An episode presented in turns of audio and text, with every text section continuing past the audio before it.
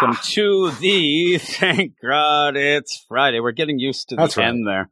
I was watching you with the when you unmuted the mic. I'm like, "Oh, it's a little early." I thought you were going to yell out something, but yes, thank God it's Friday. Here we go. It's uh, a big book here, right? The number No, it's one. not. Can't It's wait for the number It's two.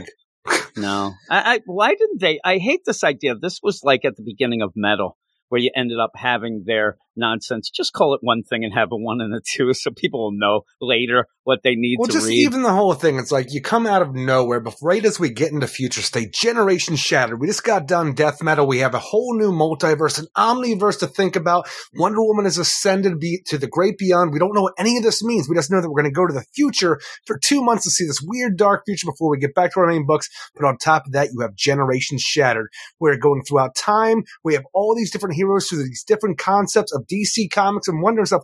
How is this working? Because we're going linear, linear fashion throughout the timelines with these heroes when they would have come out initially. And like, oh my God, what does this mean? What is this goneness? Does it have anything to do with the, you know, the multiverse being changed up? Anything that we want to know? Oh my God, this book feels huge until you get Generations Forged, the one we're talking about tonight, because as soon as you get this, you realize that there's nothing here. No, there isn't. And what the problem is, you started these generations things setting up, and at one point you were going to have a bunch of generations books. It was going to lead to 5G. You ended up even having generation stories starting, you know, the Batman deal was in the, you know, Detective Comics. Was that 1027? Uh, yeah, 1027. And then you end up having, you know, we also had a Wonder Woman one and a Flash one that didn't Yeah, yeah. necessarily lead to this, but was setting up Wonder Woman's the first hero. We had all this set up, and then 5G was canceled. Dan DiDio gets fired, so these aren't going to be a thing. They end up not even talking about this Generations book. I actually even have a song about them ditching it at one point. I'm telling you, that's how crazy it was that it seemed ditched. And then they just kind of, hey, by the way, we're going to throw this out there. And when you're talking to people coming out of death metal, they didn't know if this was the important book. We talked about it the first time we talked about Generation Shattered, but I think that might have been on the Patreon, if I'm not mistaken. But even so, we I ended up talking about it saying nobody knows this is big. And is it big? We didn't But know. but it felt big, though. It felt like a classic crisis. It felt like what we wanted. And just as an aside, we've been Well, wanting not even a the, classic. Just the idea that it was a blueprint of what we're going to get going forward with these characters, Well, these yeah. timelines, and what and things that's mean. the thing. At one point, it was going to. That that's the biggest problem with this. This this book, and whether or not it's cobbled together of all the things and going on, you were going to have a fifth generation of 5G where they were going to be the younger heroes, and most of the heroes were gone. And then something was going to fix that supposedly, and we were going to get the idea where this is all DC trying to explain. Well, how can we go with a full continuity from the beginning of Batman, but yet he's not old? Or how can Wonder Woman? This they're actually answering a question that most people don't really Never care asked. that much about, and they just you assume. I said a lot of times we'll read, and and it's one of those things that when somebody starts reading comics, you start getting questions. Well, how come Batman could be on the Justice League and he's on Thanagar while in there? And you just have to go with it. This is the Comic go with time, the baby. flow. Yeah, and it's just comic book physics, comic book anything. You just have to go with it and think to yourself, well, he's doing that in his off deal and he's doing that. Even the idea where we'll sometimes bitch about, well, why doesn't he just call Superman? And they try to explain, well, Batman, he's got an His ego. city, his You know, rules. yeah, stuff like that. And, and we can make it work. And we can make this work. I don't need a two parter to tell me that the Batman is going to have all of his continuity. But what gets me here and Why? what confuses me with it though is the idea at the end of Death Metal, you end up having Wonder Woman say, I'm going to open up all the timelines. We need all the heroes, all the stories. The only way we could be great is remembering our greatness. And Everything. and even with the idea of the Everything contestants and the hands and saying everything matters in a way. And I got in an argument with people at that point. It was everything matters, meaning the timeline's opening and all the stories happen. That didn't necessarily mean where people are going now. Well, it probably will be the Wild West. Everything it matters in a way nothing does. Eh, but with that, you go from this, and this is where I get angry. And I know you're angry about this as well, just because it should have been something better defined and and it kind of goes in with everything else. What I get though is when we get the generation shattered, boy, that felt more of what we would expect Oh, coming my. out of death metal. You know, because this It was the idea like of the opening idea up. this is the next generation that we're going forward after death metal. This is the opening, like rebirth. You know, the DC Universe special of Rebirth was for the rebirth era of DC Comics. That's what that first issue of Generation Shattered felt like. I'm like, oh my god, where is this going to take us? The sky's the limit at this point. And then Gen- Generations Forged number one. Oh, the the limit's right there at the bottom of the ground. Yeah, there's, there's You're just the going to limits. deal with things, Right- and, right and, there. and so when you when you come out of this is my thing where people are like, I'm not going to read this Generation Shatter and Forge. And now maybe they were right, Eric, but still, Maybe. the idea of I only am going to read what's important out of death metal. But how can you really, if you're sitting there and you're mad at this, and I don't think anybody's mad really about this book except me and you, but disappointed is better uh, because most are just like, ah, it's a side thing because DC hasn't pushed it. But tell me the connection of Wonder Woman going off, and I'm going to make sure things are right with the hands and the quintessence, and then all of a sudden that leads to a possible future that we might be able to uh, a- avert earlier. So you're ending up coming out of this death metal with this huge thing. Things are going to change. We're going to open things up only to get a possible future that we're going to try to avoid in the and nothing. And and so Well, with even this, the idea where Wonder Woman sacrifices herself to be ascended to rewrite the multiverse and She's re- have it constellation there. reformed in new, like in a new way that's never been seen before. And then when you jump into this, like the first one, the Generation Shadow number one, right away, and you see the timeline just being erased by what they're calling the godness. I'm like, oh my god, is this the point of the multiverse with it getting erased before it's remade? Is this what it's the catalyst for everything going forward?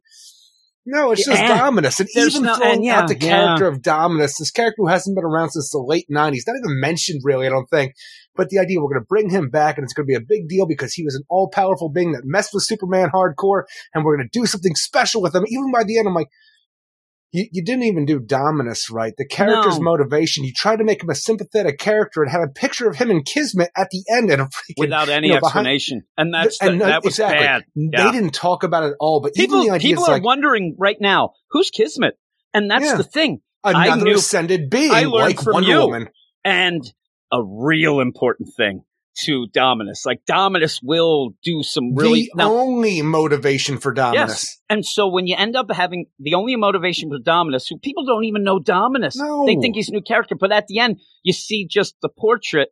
I, I mean, you're like, really? Like, why wasn't now? This is how you could have connected it somehow with the idea where Wonder Woman, and we even thought that what it was going to be. The timeline opens. Maybe there's a little hyper time reaction. Maybe something's reacting with the timelines because you're overlapping some things. Things are changing. Whatever. It could cause you know something that's going to blank everything out. Dominus being the one though. It pulls it back. It doesn't feel as big, but you could have had Dominus just as a way that he recognized the timeline was fragile, but there's no connection.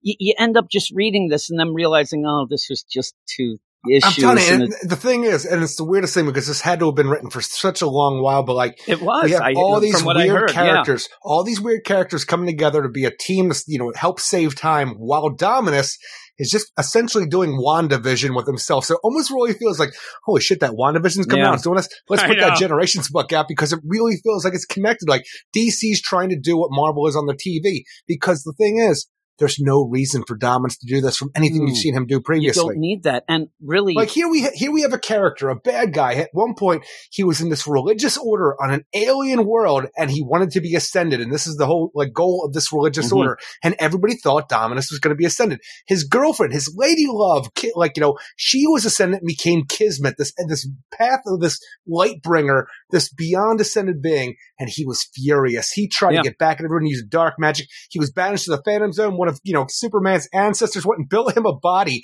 in the Phantom Zone so he could come back, and then he just wanted to murder her and steal her power to be ascended. And all of a sudden, here we are in this book, part one and two, or part one and another part one, where we come into this, and his greatest thing is to create a black and white, uh, uh, you know, a United States Earth 50 style freaking sitcom Yeah. looking thing. I'm like, why? Where's the connection to this alien religious order dude who became a madman and just wanted to be ascended? I don't understand how that relates to a 50s Leave It to Beaver type era in Yeah. on Earth in America. And, and quite frankly, uh, as you're going through, you kind of lose interest in my mind with Dominus anyway. You see his MO, you're, they're trying to make him a sympathetic character. What I'm Why? looking still is connections of timelines and what's going on. And now they just start playing games. I, I, mean, it ends up feeling like, yeah, this wasn't as connected as I thought. Obviously, it isn't. But they're they're playing games with you know Superboy and Steel together, and then you get this, and and it's okay, but it's it's not great. And it, it ended up it was disappointing to me because I really wanted it to be more connected with what we have now. With all of that, basically, you're going to have a period of time of, and you know, we're all reading the books, get fresh crew listening, beep boop here we've we've dealt with like a year, maybe a year and a half of time that later on we'll probably be able to read about the nonsense that went on. I mean, there was turmoil going on at DC where everybody had their own ideas going, and then at one point, it pretty much was just thrown into a jar, and they're they're drawing well, just numbers. imagine things going into what we're dealing with right now, where you had uh, Geoff Johns slowly putting together Doomsday Clock to be the next thing that changes, you know, the DC universe up, and then it's not panning out. So then we have Scott Snyder coming out; he's going to do Death Metal. It's going to be the next thing that leads into it. And in the background, you have Dan DiDio, who's really pushing this 5G concept to really open. So you have all these opposing forces that are trying and to you have that, push it and, all and together through a door and hope it all works out in the end. Then you have Scott Snyder pretty much saying, "I don't want anything to do with 5G, and my death metal is not going to lead to it because then that caused a path. like." There's a lot going on with this, and you can even go like metal came out. DC was kind of, you know, in a little disarray. They're trying to find a focus, trying to find a path, and that was huge. Hey, so, people like that Batman who so laughs. then you Let's get some more of that. Depth, and that's where you're you're almost setting up your blueprint to your next big thing only by going, hey, uh, let's see what's selling, let's fudge this. And it, it was diminishing returns again in my mind. And as we will find out next week, they kind of are just going with, even with future state and stuff, of the idea, well, here is the it's not the linear verse it's not the omniverse what they are fashioning is the money verse eric yeah, whatever yeah. sells will continue and they'll fudge that shit in any way they can and that's what it seems and this whole thank deal, god that's the verse we've been in all along yeah yeah and, and so and we're going back and, and one of the things that people will yell and scream about all the time is that idea of reboot. Now, a lot of people, you ended up getting so angry. Rebirth came. It wasn't a reboot. It was a rebirth. No. It was a yeah. promise. It was let's get back to the flavor that, you know, got us big. Let's get back to the, the legendary. And people were, oh, that's a reboot. So when you end up having, oh, we hear they're going to reboot, people flip out. There's times when maybe that's the best way to do it because they keep fudging just a little. You know what I mean? They're like, okay, yeah. this isn't a reboot, but we're going to have Superman reborn. What does that mean? Mm. Hey, let's mm. do this. Oh, we'll, we'll, change that. Hey, why is the continuity all screwy? I don't know. I mean, it, it kept going like that. Now, with that, it was obvious very quick after Rebirth, it started going down. I still say the end was Heroes in Crisis, which pretty much you get the poster child of Rebirth and you end up making a murder. But still, things were falling apart. They were fraying at the edges with continuity, with stories. Things started treading water. And we even said, they should have a time crisis. Me and you talked about this a lot, where people were starting to remember things, whatever. This could have been it. Well, that's I like, mean, this like really, zero hour was time crisis. So let's have like time crisis too. Let's electric yeah, boo boo yeah, with the shit. Yeah, really. And you know, you don't always have to have a reboot, but if you're going to open up the Hell, timeline to make everything happen. in the current continuity that we're talking about with what we wanted to go forward, we even have a Hal Jordan parallax from a previous timeline still Out in the there. universe in this continuity yeah. from Convergence. Yeah, and you have that. You could have so, done it. Again, after Death Metal, what they end up doing here is say, oh, well, we're not rebooting. We're going to get back to the regular books, but they might give hints to this possible future that's part of an omniverse that includes a linear verse. And what you're doing is you're, you're adding shit on shit. Uh, unfortunately, I hate to say it like that, but things are getting overly complicated. And you know what that usually leads to, Eric? A reboot because you got too complicated. You got two things that are all over the place. And this book really is the stupidest thing idea of, hey, you want to see why Batman isn't 80 years old like he was going to be in 5G? No. Because again, 5G was supposed to be that Batman was 80. They were going to have to have a way to pull that out. That was this this was going to then go out of this. Even looking at this whole thing with the, the ending being, you know, Wave Rider talking to the Golden Age Batman, like you you are a part of the what we call the linear verse, and I'm like, why is Wave Rider outside of this whole thing, and why don't you don't have know. a Wave Rider? But anyway, Wave Rider is talking about that. you're part of the linear verse. You're going to age slowly. You're going to have grand adventures. You're going to go out through all the decades and be a young man and do this and have fun, Batman. I'm like this is why we had crises going on, so we Yeah. could explain Well, this. The that's the idea that you're problem is, making yeah. him go through now and saying like, you know, he goes through. No, no, he wouldn't have aged this way. Exactly. That's why we have Earth but that's One and the Earth problem Two, with it with this whole deal with what them everything matters and then Earth they're- Zero. they're starting to confuse themselves of what they can do because you end up having the idea where no the, uh, the timeline's completely open but they never explain what does that mean for crisis on infinite earths what does that mean for the, because unfortunately for that some of the characters have big moments in those like some of the Well, things the that the weirdest biggest part things is that, that happen you have these-.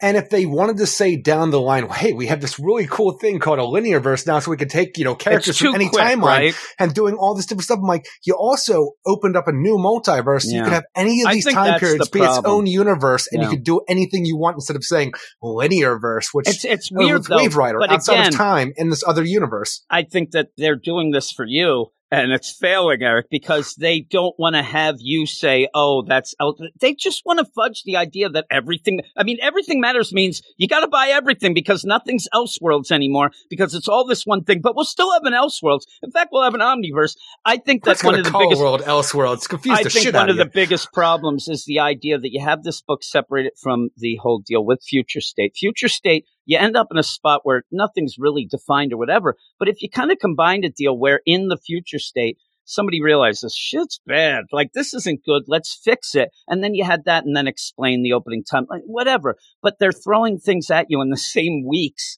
And it's it's not hitting well because people are confused. People are making fun of it i- is what they're really doing. I don't know that we're ever going to really hear the name Linearverse that much. I think that it's just the There's concept. no reason to hear it. I think it's just the concept of again where I can sit there and go, well, what do you mean the the timeline's open and Batman's not eighty? Well, just think. Do you want that? You even say, No. who wants that? So you just go with it. And but they don't want to have it. Well, that's Earth two, and that's they just want it all in But one the big thing pie. is, they have just recreated the multiverse with an unlimited amount of Earths you can do anything with. Why not do that? Yeah, because I think they don't want to call books Elseworlds anymore. I think that And they that's don't the thing sell is, as well. it would still be an Elseworlds because we have to go to a linear verse outside our own one to do it. well, I think that what they're saying is now with the time, like the timeline supposedly, and this was the big, the big thing in metal. When we get back, the timeline's open. Everything's happened. So the idea where Batman's not 80, he ages different. That's the linear verse. You just, it's, it's answering a question that nobody asked because Batman's continuity was supposed to always be open, but they end up with all this stuff. So when they go and they say, "Oh, we have this guy," and they're like, "He's not in the the rebirth continuity," that's not a thing anymore. They'll just go, "Must be linear verse," and you have anything. This is the everything matters in a So I feel that like the linear verse is a different universe than what we're yeah, I actually don't think dealing so. with. I, I- Because you even have Wave Rider, who seems to be our Wave Rider, talking about how you're a different universe, what we call the linear verse. Yeah, I just think that it's the whole timeline because the idea of him explaining Batman, everything you've had happen, it happens and you just age different. And even with the things in this, like, oh, that yellow lantern blast really is cool. Also, I don't even know if this book matters. I don't even think it I don't think it does. yeah, I don't even think they're going to reference it. But the idea where people started talking about, and like I said, I'll keep going back to the rumors of 5G, was when they open up the timeline at the end of Death Metal. Wonder Woman opens it up. Everybody was supposed to age right. Batman was supposed to be 80. You know, Dick Grayson was, and that's why you had a 5G. You needed these younger heroes to take place of decrepit assholes. And they're like, hey, I'll do this. And so when they would end that, they had to open it up so that, you know, they had all the characters back. But without 5G, this really doesn't make much sense. And it just happens. And you end up really throwing a lot of things in there, even though they're like, we can't tell Kamandi the future. Yeah, he's kind of seen it. I oh, mean, there's a lot him going are on. related. Oh, Yeah, yeah. right. Oh, it my. doesn't matter. It Yeah, doesn't matter it to any of these characters. I love Even the that, idea too. that we have these characters all together, some for months at a time because of the way that they're stuck in the weird timelines, different from anybody else. It doesn't matter the long run. Their minds aren't altered by the end, so they all have the knowledge of what they would have from this weird, you know, They're almost like with these out of time at this point. Exactly. And, yeah, and that it doesn't me off. matter though with any of it at all. Even the idea that Dr. Light in one part, she saved the planet Krypton for a few more months so Clark Kent or Kal-El could be born. Instead, I'm like, did it really have to be that way? Did she No. have to be a part of this? Because it doesn't matter. We know that it turned out okay for Superman. Yeah, and it, it's one of those things, though. It's like oh my God! Steel inspired Superboy to be a hero, even though he was already a hero in the Legion of Superheroes. Get the hell out of here! Yeah, really. The thing that made me laugh, and we'll get into it in just a second. The thing that made me laugh is, "Am I a good man?" Steel can't tell you that, boy. I'm like, you can't just say yes. you can't say yeah. I mean, I get the idea that you don't want to tell me Obviously. guys, but you don't. He's Obviously, not you are a good that. man. I am wearing your symbol on my iron chest. Yeah. Okay, come on. Uh, it just made me laugh so much. And he he comes off as just he makes me laugh because he's such a cute little boy. Am I a good boy? Did Riding around in being Gilligan's Island car. Oh, I love that. Also, just as that, because you told me that ahead of time, I'm like, or is it Land of the Lost, Eric? Because you got the Island. dinosaurs. You got the dinosaurs going, where's Chaka? Uh, give us the blurb. Eric. Generations Forge number one, written by Dan Jurgens, Robert Venditti, and Andy Schmidt, with art by Mike Perkins, Marco Santucci, Paul Pelletier, Norm Rapmund, Bernard Chang, Joe Prado, Colleen Doran, Bryan Hitch, Andrew Currie, Dan Jurgens, Kevin Nowlan, Hi-Fi, and Tom Napolitano. Our linear verse heroes are stuck in different parts of shattered time and have to make their way back together again at the vanishing point so they can take on the now sympathetic character of Dominus and restore time as it once was or how it works in this universe. This time spending tale that felt really big and important in the first generation Shattered issue now feels kind of thrown together as our heroes just fight bet- uh, different people in different eras before coming together and easily defeating Dominus and restoring time and explaining what the universe is and how it works. It doesn't matter! Yeah, and and the thing about it is that eh, that first issue was cool. And yeah, it was a gathering of a team, but it was funny to see Kamandi screw up, and it, it, Oh it yeah, felt but the big. thing is, did he screw up?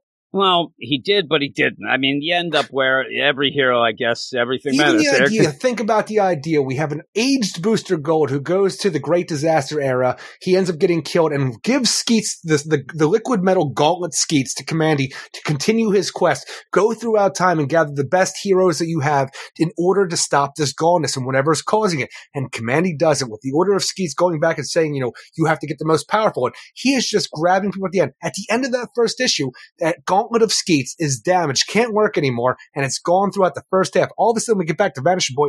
It's talking. He has it back on again. I, it It just came seemed like back time out of resets nowhere. that way, but it didn't. For, it, it was weird, and and with that, that first issue, I was enjoying. I mean, it felt it felt like it it fit everything. This is a bit disjointed, even though well, even you just about get the a formula. concept. you Well, the concept alone, where we know, we saw our heroes separated through three different timelines, and they're paired off while the freaking you know that Dominus's linear men of villains that he got together to go for some reason to go grab them. It, that even felt forced in and out of nowhere. But we, we're in the Silver Age of uh, Krypton. We're in prehistoric Thanagar, and where's the other one we're at? What's this whole thing? I can't far even. I future. we're there with the uh, Oh, the, and we're the Electric OMAC, City the of electric city. time, yes. Yep, yeah, so yeah. we have these three uh, eras. Each one of them, except I mean, I know. Here's the thing: it, it makes me laugh. It's like there's Krypton, but we like, oh, but it's it's before. That's okay. But then when you Silver go, oh, Krypton. Thanagar, Thanagar, um, oh, prehistoric Thanagar, Prehistoric Thanagar. We got City. dinosaurs. You know, like, we got really? Build a Friends with Electric Oh, City, and this, this God, whole Electric idea where City. It's just our heroes going around and saying and That's doing the thing. different things that have nothing to do with our they don't have to do with hand. anything. What They're, they're, doing is surviving. they're surviving and then each one has their little wow moment. Oh my god, there they are at Silver Age Krypton and Lara has not had the baby Supermans yet. And so you do that. Then you're like, oh my god, there's OMAC. Oh, that's crazy. Oh, and then these things. And then the worst though is the formula is let's get the linear man to go there. You're going to have some characters. They're going to announce themselves. They're going to Or fight. the Time Stealers, And- whatever and you then- want to call them. Yeah. Then they're going to realize, oh no, I'm going to set us up. We're going to help you. And then they kind of, some Because even when we talked about it in the in the first issue, I was really compelled because it really seemed like like Dominus maybe you know mind whammy them, did something along the lines, but the, like the whole idea of him getting some earlier versions of these villains to come together, and even like you know Artemis, whatever you want to call her, an anti-hero at this point in time,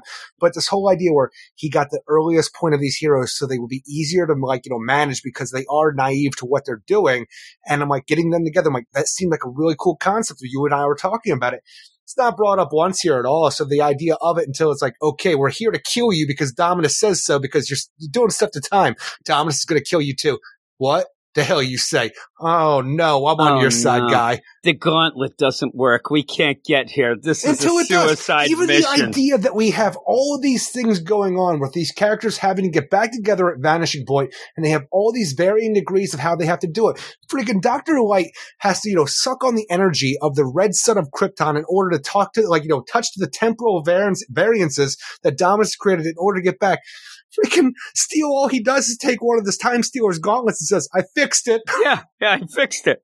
That's all he does. He's in a freaking coconut car in prehistoric Damn Vanguard. right he no is. problem. the professor would have been able to do that. I, I would. Uh, it'd be Motherfucker funny. couldn't patch a boat. John keeps running off. Like, what are you doing? I'm trying to find Mr. House money. He's just going off. Where's Lubby?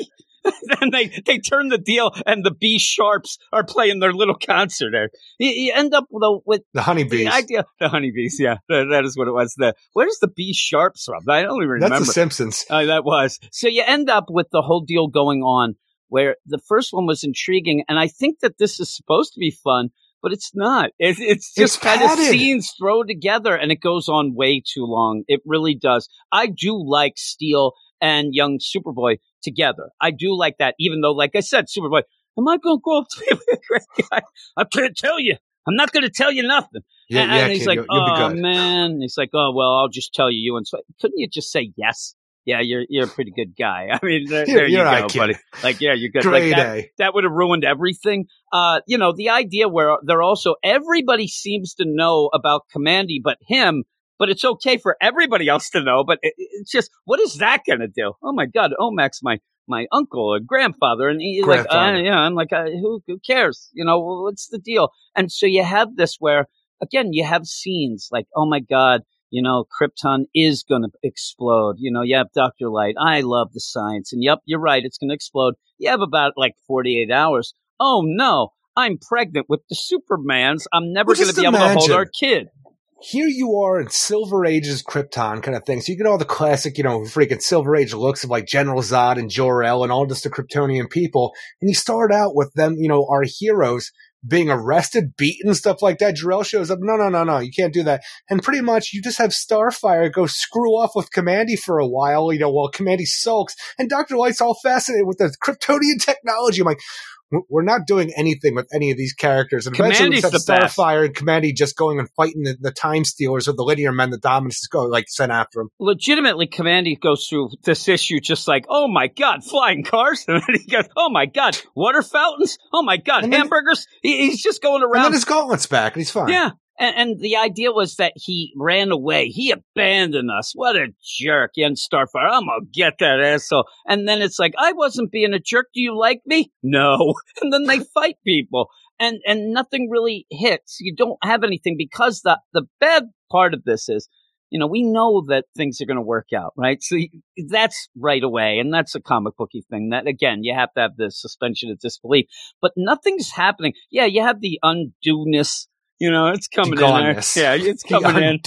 The undoeness. It's coming in in waves, and you never get the idea of, oh my God, if baby Superman isn't born, what's going to happen? Because nothing seems to happen. It's not like John then, or not John. It's actually Clark. Superboy's like Yeah, he yeah. disappears, or he's because th- they're out of time, seemingly. like all of a sudden you expect him to be like a Marty McFly That's going what I'm like, waiting oh for. man, I hope. Yeah. And that's the thing is, is he even the Clark Kent of I the Silver know. Age era of this Well, whole that's thing for how it problem. works out? And I guess he would be for the way the I think he Superboy would, would be be. introduced. Yeah. And he's going to, you know, his whole thing is he was snapped up uh, when he was with the Legion. in the Legion, and yeah. so you have all this, but with that, you never get that. You know what I mean? But, you, no, you need it- a it doesn't couple characters that maybe it would happen so that you're like, oh my god, they better fix Well, even things. with that, you have these these weird shattered pieces of time that just seem to be, you know, hanging around. So Dominus can, you know, use those to reinforce his own made up time. You know, he's getting rid of time so he can take the time that's left and make his own little piece of paradise right there. These shattered pieces of time, the goneness is still coming. It even kills Kid Nemesis, a bunch of other people, just takes them away while our heroes try to find their way back to Vanishing Point. And like I said before, we have varying degrees of how we're going to get back to Vanishing Point where Dr. Light, uh, Kimiyo freaking goes and says, you know what? I am going to pull in the power of Krypton's red sun and ch- like, you know, use that energy to t- touch the temporal variances and stuff like that and get us there. Then we have our other heroes at Electric City. They go and transport themselves to OMAC and convince OMAC to let them use him. Yeah, Brother order- uh, not- I'm end up- sorry, yeah, not yeah. OMAC, Brother Eye. The whole, the whole Brother Eye But situation. You say that, and the thing is, it's such a A plus B equals H when you get to that because you're like, well, there's Omax, so you have this, and they get that. Brother Eye, what's Brother Eye? Everybody's all confused. Well, that's Sinestro the thing. just It's like, what are we up- doing? We, we, we take some Brother Eye wires and put it in the Booster Gold's gauntlet and attach freaking, you know, Sinestro's Green Lantern. Oh okay, we got there. And then just steal her in prehistoric Thanagar. Fix the gauntlet. I'm good. Yeah. And and that's the funniest thing where you end up having it so that you have Steel Bunch of and. Superboy. Thank and- God we have Steel. Yeah, really, in this, yeah, if he wasn't there, it's big trouble. Uh, as the ungettingness, Eric, that's some, I'm just going to call it something different The each time. But unbecoming. they, if, if Dominus didn't send his linear men or his time, they, they, would have died. They would have died. He Like, screwed up. why would you? And the thing is, at least some of them would have, but the whole idea is the goneness is still coming. And Dominus, with his whole grand plan of, I'm going to erase all of time and whatever time's left, but he use it to make my own little slice of paradise here. And I'm also going to live out my Leave It to Beavers black and white 50s sitcom American lifestyle for some, some reason. Oh my God, you assholes made it back. And now I'm going to have to, you know, get rid of this paradise for now, become a giant freaking godlike monster. You're going to go inside me somehow. We're going to find a portrait the power of me was and inside you him all don't along, know. Eric. And Yeah, behind yeah. that portrait, you're going to find a turbine in there to c- transport, like to transform chronal energy into altered matter. I'm like, you shut the fuck up, comic book. I'm telling you, uh, they're like writing, like, get this at the end, it'll be like a Dorian Gray situation with this portrait. It'll be awesome. And you're like, what's going on? And I said, luckily I knew what was kind of going on with the portrait because you had told me. And I think that I'll actually put that audio that's going to be a video as well. I might put it in this as well so people will know as well because it does spell that out. But it actually made me angry that I knew because then I'm like, what is going on? And and even when they get to It's almost like an and- Easter egg for anybody who actually had just happened to read anything of Dominus before, but it, it doesn't have any people relevance don't even know to what this is. Yeah, no, and you know you get this idea. Okay, Like, was Dominus's wife and kids was that supposed to be Kismet before they know. became she became ascended? Because and, and you have no talk of it that. doesn't look like it. It's almost like he's like, no. "Man, that Kismet ditched me, so I got to have this family." And even, if the idea when you have Kismet on there, it's her ascended form, not even Yeah, how yeah. they looked on their home planet. No. So he's doing that. And even when they get there, they get to the, the house and in this deal and they start fighting and the kids are all screaming and, and they feel bad for this and they Daddy, almost do. why? At, one point, the kid goes all ballistic. The girl, she's shooting laser, and that I'm like, what is going She's on? got now? laser Yeah, she's got laser eyes, and, and hits Batman all directly low pan on his ass. Oh, at the last second. I see that asshole burning, but then you see, oh my God, Sinestro put up. No, there was no shield. I see burning Batman here. Well, and even when the- I was looking at this whole thing before, thinking about like, because I had some problems where I really liked first issue, but things didn't make sense. When our heroes were fighting Dominus and the other linear men, at one point you had Steel's armor melting around him. He's into the ground, and then when you get to the next part, oh, he's fine. And like, we Yeah. just continue on with Again, that. this This, is a weird the story. There's a linear progression, a linear verse, but Ugh. nothing is going in any kind of like you know, linear motive here. it's supposed to mean that it doesn't, and then uh, you get freaking Drew Barrymore fire starter. That's what she looks like. Yeah, she she sets him on fire, but he's not. And what then a you end up movie. you end up with you know Dominus then screaming. I did like like the stuff that was leading when you first start. Like we liked the last issue. We were actually real Oh, I want to know what's liked it. going on with Dominus Yeah. in this weird black and white WandaVision world that he's living in. And it was cool at the beginning when his son comes in. He's like, "Daddy, what are you doing? What are these people?" He's like, "This never happened," and he Yeah, reminds well, that's time. the thing is he keeps reshaping time to Yeah. suit his needs, where his son didn't, actually walk in on him being an evil genius in the basement. Yeah, and then his daughter hurts herself, and he's going to do this. So you get this sym- sympathetic deal with it. But I'm sitting there thinking, okay, is he stealing the time to just fix boo boos? Because it seems like a lot of time being changed to just do that. And, Well- and with that, at the end, they just go inside him. I, Yeah, nothing makes Tell sense. me more. They do. well, They even the idea where we have to do this whole thing, we have our team going to advance on Dominus's house and family, and we're going to send Batman in first to be a little di- diversion, while the rest of the heroes coming around him and attack him full on because they got to stop this. But even before we get to that point, we have Starfire and Kamandi sitting there and freaking, you know, in uh, Krypton talking about, I think that Dominus is a sympathetic guy. Did you look at his eyes? I'm saying, you know, Yeah. how the hell did you get any idea that this Dominus, who has destroyed all of time and space, is a sympathetic character? Especially because even She with saw his Kama- eyes. Kamandi's saying this because he saw his eyes, but it's his soul. it doesn't make any sense to anything else that Dominus has a ever done. They are Yeah. forcing it to the point where Kamandi is just saying and he has no reason to say it. Seriously, why isn't any of these being sent somewhere where you have Kismet, you have the, you know, the Ascension, you see any of this that would tie into, oh my God, I see what he's after. And if you're going to go by the end and just attack him, but then feel bad for him, but then make him disappear, but you don't know where he went, have it so that you, you set something up like a Black Mercy, not Black Mercy in particular, but something where you end up doing something where he does think that he's with, you know, if, that's what you want, because Well, even the last is it time doesn't that even he look was like around- he does it.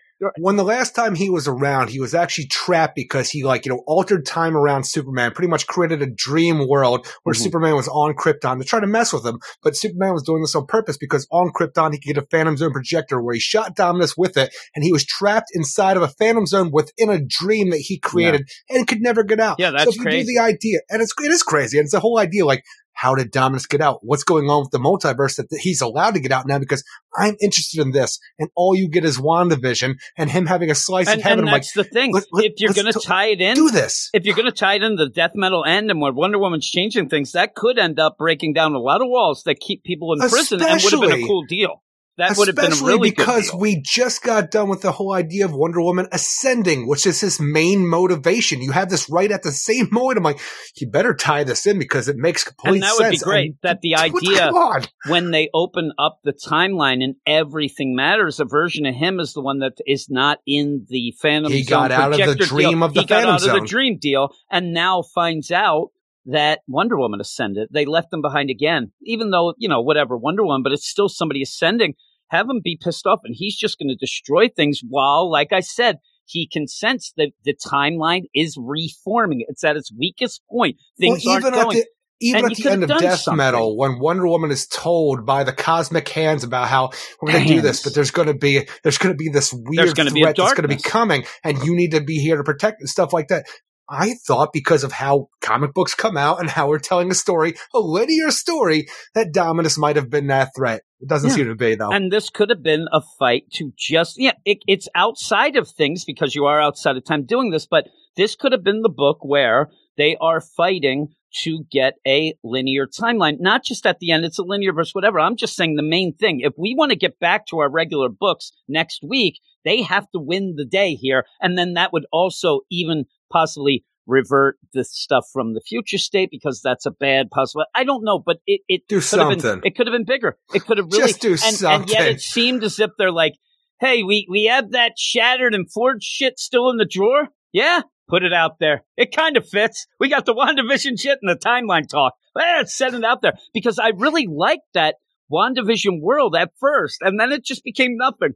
It just Yeah. became nothing. I and, wanted to know more, and then they didn't give me any more, and just didn't make any sense. and then I look and the, the little boy's me, Eric. He was going to be a nice father. Finally, it was my dad. And it does look like Brian Michael Bendis, which makes me laugh. Like he's fucked up the timeline, right, Eric? Because he always does. But yeah, even with that, like Let I said, say so. you, you end up getting all these like not wow moments, but everybody has their their moment when you're in the time. The one thing with Superboy, he has got to tell you a hundred times he doesn't have his powers. You end up having Steel say that so that you can have Nemesis Boy try to get it to allow Superboy to punch him as a real boy, Eric, because he doesn't have powers. And then eh, I'm like, that was the setup for all of this. It was just so he could punch Nemesis Boy in the gut.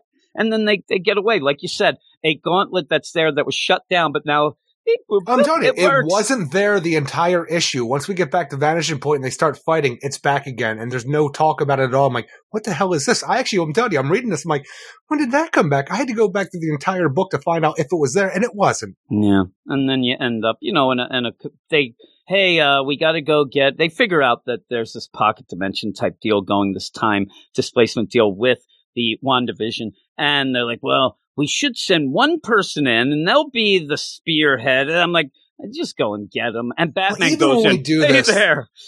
I was thinking about this when I was going over the book again before the podcast tonight, so I could like you know know some stuff again. But uh, this idea where for some it's it's a forced situation to try to get you that moment. But when we use Doctor Light here and Sinestro to create a beam to hurt, you know, you know, Dominus, and like Sinestro's like, oh my yellow lantern light, I have to remember this. I started sitting here thinking to myself, you know, if we ever used Kimiyo Dr. Light again and like, you know, did anything with her, the idea that she could harness the entire emotional spectrum based on her light powers, I'm like, that could be really fucking cool. That would we're never cool. going to see that no, shit. No, we're not going to see it. I, just want to know why the hell we're going to have, you know, Sinestro blast her with a green lantern ring so she can amplify the power with her own light powers and it becomes the yellow lantern fear power. You know, I'm like, I, I, don't understand why that would happen. It's just another forced mm. moment in this to like, you know, oh man, I'm gonna have to remember that. I'm like, shut up, Sinestro. Just, I, stop it. I like the the prequel deal of this, where we're going to go back and see how Dominus and Kismet, who painted the painting, are they're sitting there painting. There it takes a while to paint, uh, but then you go back to the vanishing point, and then everybody's going to be returned to their timeline, and it's you know this is basically the victory lap. And even you know, in this, I don't even think Dominus knows that she became strange visitor later on no. at the end, like, you know, the whole thing. And when then we had that, like, you know, that, you know, superwoman esque character, strange visitor. I think last we saw her was in a Steve Orlando's Supergirl series. Yep. Yep. Yeah. Yeah, I wanted to have him say something like, "I wish I knew where she was. She's like a strange, like he, she, wow. he did it. Wow, that'd be well, one of those forced things. They're doing it throughout all Could this. Have to I mean, remember that yellow, yellow, beam. I'm telling you, yellow beam. I mean, it, it, basically is just that throughout the whole deal.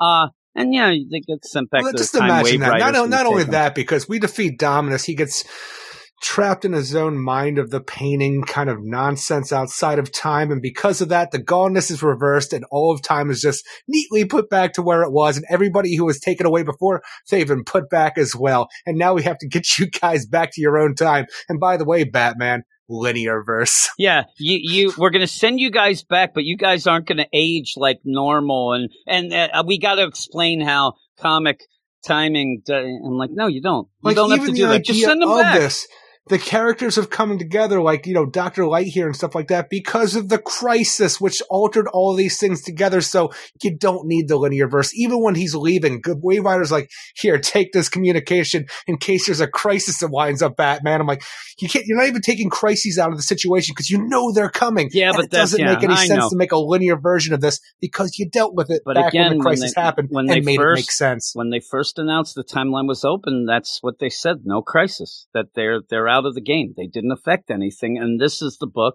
that they're trying to make it work. And you didn't need to do that. I, they're just, they're doing too much to make something work that people didn't really care that much about. All you have to say is, you know, everything matters and you're going to write stories. But it, it's of just. Of course it does, Jim, because at the end of this, it doesn't say at the end, it says the beginning. I got that that last page they did like three weeks ago. They're like, we got to get something in there. And oh my god, wait. I feel like this page was the first thing that was done for any know. of this. I'm telling you, you're really going to tell me with a straight face, Eric, that Dick Grayson becomes Nightwing? I don't believe it. I don't believe it. It can't happen. Uh, but yeah, you get these things. All right, all right. Let, us talk about this then. We have the original Supergirl then, okay? She dies in the Crisis on Infinite Earths to the point where then we reboot the universe and the multiverse, get rid of all that stuff. So then we can reintroduce her in the early 2000s because then it makes sense because you didn't have a Supergirl after the world was recreated. How does any of that work? They're just going to say now, like I said, what's, what they were saying at first was you're just going to get the best version of every character and they remember everything. So there's Supergirl here, like, man, I so died. Essentially, it's it's like the rebirth special, and Geoff Johns just said, "It is. This That's is the best version of Wally West." That's what you're going to get. And so, with that, you could say, "Heroes in Crisis didn't happen with Wally." If you were going to do what they were going to do, uh, but they're they're mixing and matching here and getting these things. But, I just, but where did Barry go for all that time for Wally to become the Flash? He was just walking around. He went a walkabout. He was in the outback, Eric. He was, he was doing on a things. force quest. He ended up, he's the force because he came back, didn't find shit. Uh, but yeah, with that, it's like here's the thing. This is how it, this is how it got in my mind of how they were going to do it. It was almost like I have my past, you have yours. We it's have true. this. We have this combined thing let's not talk about the combined thing. I'm just going to remember the stuff that I did and I like, and then we'll just kind of meld it in. It, it really feels like it's something just, again, for the here and now where you start asking because even with a reboot, say a new 52, where you're like, wait, how did this happen if Superman didn't die yet? Like, there's never going to be a right answer. It's never going to work. So I think this linear verse I- I is think really the throw shit at the wall verse, and, and you don't worry about The it. worst But part somebody like you worries about it. So it will work if there is some thought put behind it no, there's no thought. fucking That's what it. I think they're they're doing. They're saying we don't want to really have thought.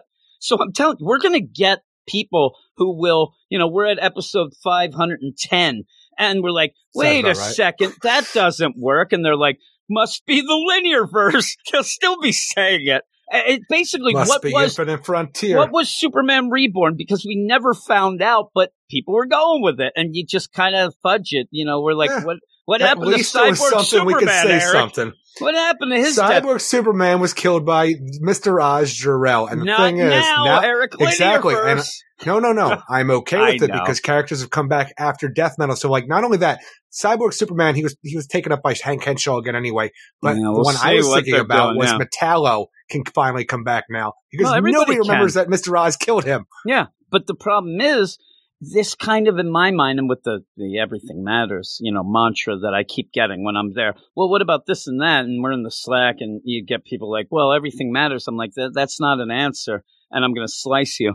Uh, but the idea of this is this to me is that, okay, we need writers to get here. A lot of writers are bailing. A lot of writers are going to do their own, you know, create their own things. And maybe you end up having, say, you know, a big writer, hey, I'd love to write Batman, but I had this story. And they're like, well, you can't, you don't know this continuity. Eh, I'm, I'm done. Now they're just like, eh, fuck it. Just come over and write whatever you want and we'll go with it. And that's what it seems. It seems to be a ticket to laziness, Eric. So they could just write whatever. But if it ends up working out better stories, then hey, then, then I'm in. But a lot of times that's not what happens with this stuff. It just gets convoluted and it gets confusing. And if anything's going to lead to a full out reboot, it's going to be this stuff because things are just going to not make sense to people. DCYOU two. Also, if I ended up talking to people and saying, okay, give me like the landscape because they're already doing like, you know, just in general in our world deal, digitals, then that's there. That's a black label. You have too many things going on that already are crazy to throw an omniverse and a linear verse together into it. Well, not to only confuse that, people but the, even but the two centers of the multiverse now, the Else world and whatever Yeah. the other thing is, like the even the, the idea other that they're calling it the center of the multiverse is throwing me off because I'm sitting here,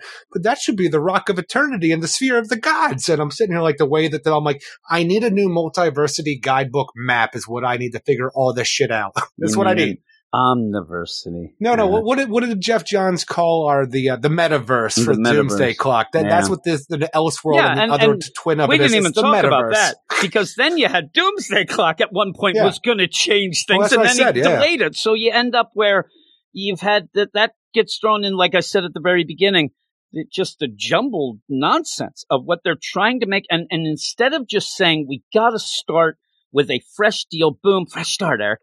No, Fresh we're start. just going to try to make it all work together by just throwing shit out there and it, it's everybody's confused. Everybody's confused, and other people are just making fun of all this because it's just nonsense. It's just Because you're not terms, and, and yeah, and that's the problem. Is a lot of people are like, we love the new Fifty Two. I loved it because that's where I came in. Number ones, it was great for me. I got Oh shit! People make things, fun of the '90s. I love the '90s Yeah. era comic books. and I'm just saying to be able to come in with a fresh start and rebirth. ah, fresh start. rebirth, people jumped on. Okay, well, right they're after promising zero. I'm going hour to go with the in. zero issues. Yeah. I got well, right now, it's the most confusing time, uh, uh, really, to jump in. People don't even know how to get the books because some are digital, some aren't, some are digital only. Also, COVID. you end up having that, but I'm just saying in general, Black Yeah. Label, they don't know what that is. You end up having now an you. It's. Vertigo, but I not mean, quite. Yeah, and just think of this when you get into these books now and like, okay, well, I didn't read this future state, but what book should I read? And you have a bunch that maybe Doesn't they matter. can't or they will or they won't. They'll be like, well, what is this Tom King Batman Catwoman? Why is that going on with the Batman? And they're like, yeah, it's just a side Eh, thing. It's all confusing. It's confusing because there's no, and just that the idea, and I know people get upset. Why are there two Hellblazer books going on at the same time that Mm. don't do anything together? They're not anymore, Eric. I got the boot. And Tom Taylor's is done. But even that, just imagine you have Brian Michael Bendis jumping in. And this is something that people have complained about forever. But why aren't you getting a new number one with that Justice League? It's something so different with Brian Michael Bendis jumping in. Why are you continue? They want to continue, and it's not even legacy numbering. They're continuing. They're just continuing that numbering. And I think that that would be, or a Nightwing. Let's forget about that Ric Grayson bullshit by giving Tom Taylor a number one that gets people a jumping on point with a new character, Justice League, a new team, all these things. And they're not even doing that. So people to be like, okay, I want to get into this. I hear all this hype about DC. Where should I start? Oh, well, you should Justice League 53 or whatever the hell we're at. And they're just going to be like, eh, well, do I have to read the rest? And then they'll get confused. And then you got Future State. It's just so confusing right now. And that does not lead to people jumping on. And more people are jumping off than jumping on right now. And it's, it's scary. Uh, but we'll be here. We'll be talking about this stuff. Hopefully we like what they have, but I'd like a lot of people able to have good jumping on points or at least know where they are. Because you know how these comic book shop owners are sometimes. And those guys eating their whoppers while they're sitting there trying to, trying to package up. You know how you these know? guys are. About what? he's like, well, what's going on? And like the bag, is, you know, of it is the whopper bag, and he's bored out of his gourd, you know, working there. He doesn't want to help. So there you go. Bag and board there. Uh, oh, like, you're hey, saying they're not going to tell people what to buy. I got you. Yeah, no. Hey, uh, I want to get in on that new uh, the, like Justice League that I heard that was like something metal or something. you don't know shit. That's what they say. And there's, there's somebody Daredevil. who's like the nicest comic shop owners listening now. I'm like, how dare you? but there are some, but some aren't very helpful, Eric. And also with COVID, like you said, and a lot of things now digital, you don't have anybody to help except Eric Shea. He's going to start That's a right. new segment each week. It's called Eric the Shea's podcast that helping, we do. helping Hands. It's called Hands are for helping, not for hurting. He's helping hands. It. It's called it's called Eric Shea GPS to comic fandom and that's what we'll do, Eric. But yeah, we'll be again. this is what the, the, show is because we talk about every book each week about what's going on. We do, but I'm saying that the people aren't going to get to that point because they're not going to know what to buy when they go and there's no new number ones or everything's oh that's tied in with death metal and they're just eh, why are they going to they're going to say I don't know what's going on. Uh, but hopefully that doesn't happen. Even at the back, you got Detective Comics coming, right? You got number 1034. That'd blow my mind if I was a, a younger is, kid. The idea of this is, and like, if I was DC Comics, I'd want to continue on to without a number one because the amount of volumes you keep redoing and re-putting out the package, it kind of dilutes the product and says, look, we're just going to keep doing these over and over again. I, I like a legacy number, the idea that yeah, but they're not legacy on. numbers. That's no, I'm just saying That's though, what I said. because if, it's not legacy overall, legacy, but I'm saying where we're going from like the next volume on instead of just like, all right, volume number 17 of issue number one, you know, like of the same story. It's like the, the problem is, is that the people who haven't been reading and DC has not been selling, they're doing this to get more people and mm-hmm. they're going to be like volume 17 well i didn't read the 16 people don't know that oh it's a new start and i could go with this and whatever and well, saying, a lot of people they, are going to be left you behind. have, you have the internet to do that for because you'd have people who just jump on without the idea of what's been going on before before the internet and stuff like that with comics. Now you have at least have the ability to say something like it's a brand new start for this. Everybody come check it out. You're talking to a guy who didn't uh, 2011, I had a lot of internet and I didn't jump on because I had no idea what was going on. I didn't know where to look. I didn't know what to look up because I had no idea. And I started working with you. And then you were there. Like I was lucky that you would, eh, it's a reboot, whatever. Oh, new number ones. And it's all started new. Okay, I'm going to try this. And then, yeah, then I go back. But I never would have read. If there was no new 52, we wouldn't be having this deal and we'd have a lot of free time, Eric. It's a true. lot of free time. But even I'm looking in the back, yeah, Batman Urban Legends number one.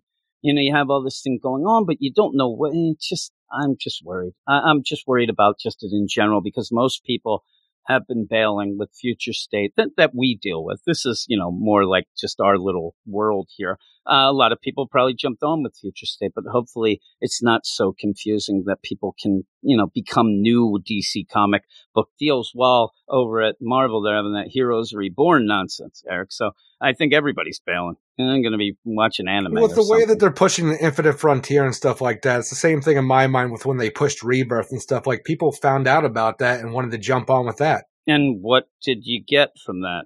They were all new number ones. It's true. I, I mean, that's the thing. And I just it, wish that, that, we had, had a bunch of new number ones and then a bunch of new, new number, number ones, ones, on top of it. I mean, that's the best. They had here's two number, number one, one shot, and here's See, number one for the series. And I'm, I'm saying, I I know that you want to keep the Detective Comics, Action Comics, that sort of you know, leg- that's the legacy numbering. Keep going with that if you're going to go with it. But you know, you have a Brian Michael Bendis, a Philip Kennedy Johnson, all these guys. Give people like the idea as they're going, like, oh my god, a number one, like I can jump right into this and see. And even if they can't, just fool their ass and give them that. But I just think that there should be some you know, those gateways, maybe these newer books, maybe like a Batman Urban Legends number one. But, but you know, even those are kind of weird because they kind of tell stories that'll lead Crime to future Syndicate state. Number telling you. one. Yeah, well, you will have some things. Uh, I just wish that we would have had, you know, some like a Justice League. Everybody's jumping on with that Crime Syndicate number one of a six issue miniseries. Maybe. Maybe, Eric. And and that's the thing. Like I think that the Suicide Squad is a new number one, right? It they is. end up yeah, because it's a new team and it's a new writer. I think they should have done that with the Justice League. I really whether or not we like Bendis or not, I think that that would have been a good one. Get people involved knowing Naomi. It, it branches you out. That's a book that really can get people to go to other books and and kind of ease your way in. Um, maybe maybe they'll listen eventually. Eric. But I yes, don't know. Just imagine this one's going to be so far removed from what Tom Taylor did, and what Tom Taylor did was so far removed from the last Suicide Squad. So you need that new number one because it's a completely different concept No. and idea. here's Well, the this thing. is spitting out of what we had in Justice League into death metal. Is it because it was it was Scott Snyder leading the death metal, and then we had a bunch of writers on telling nonsense stories that meant nothing for the past almost year. So you could just Well, go, okay, it spins out of what we had in Endless Winter in December. yeah, yeah. But it's well, it just goes back, and they're going to Naomi's home world. That, that's the story that we get back to. So we'll see. We'll see. I'll yell at you when we when I'm we just saying we have Hippolyta and Black Adam on the team. Yeah, it does, but it's more like I said, it's more of a Naomi story right away. You could have just gone that, and uh, even so, you have them going. I, I'm interested in seeing what that's all about and seeing if Black Adam does the stuff from you know the future state and knows all those things, but still.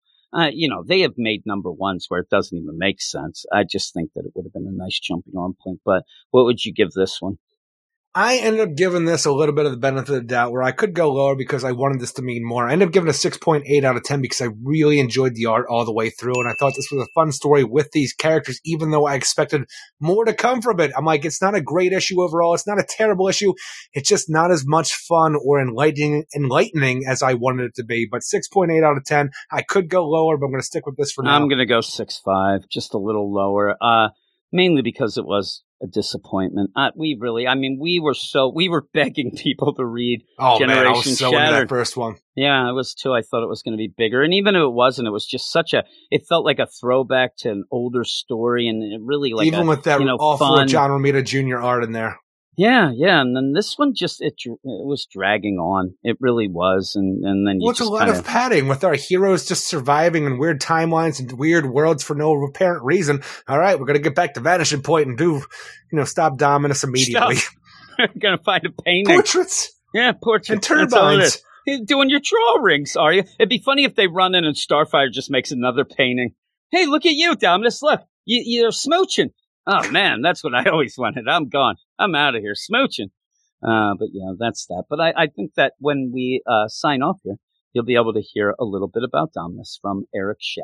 And so uh, enjoy that. And then we'll be back this coming up Sunday with a bunch of books. But here's Finishing where- up Future State. yeah, we're going to finish up. So as we end here, you can go find us on Twitter at Weird Science DC. You can go to our website at WeirdScienceDCComics.com, but also you can go and support us on our Patreon, get a ton of uh, shows, including a weekly spotlight. This past week, the badasses that get fresh crew beep boop, Beep they boop. picked the Future State Legion of Superheroes number two and the Future State House of El number one. And- Superman, yeah, House Superman of El, number one. I couldn't remember what exactly it was. Superman was Superman in there. I Yeah. didn't see him much, but uh, yeah, we ended up talking about that about an hour and twenty minutes. So you can go and listen to that as well. But thanks everybody, Eric. What do we say at the end of this one? Uh, Do we have a set deal? Do we? Thank God it's Friday. I should be back in school. Welcome to the Weird Science DC Comics Explain It show, where this episode we'll be talking about the history and origins behind the big bad, the head honcho, and the main villain, at least so far, of DC's newest event going on concurrently with Future State, Generation Shattered. Let's check out Dominus. To properly tell this story, we need to go way back to the simple time of 1998, where your Man of Steel was two energy beings known as Superman Red and Superman Blue. Now, this time, DC was doing the Behold the Millennium Giant storyline where Superman Red and Blue sacrificed their life energy to save the Earth.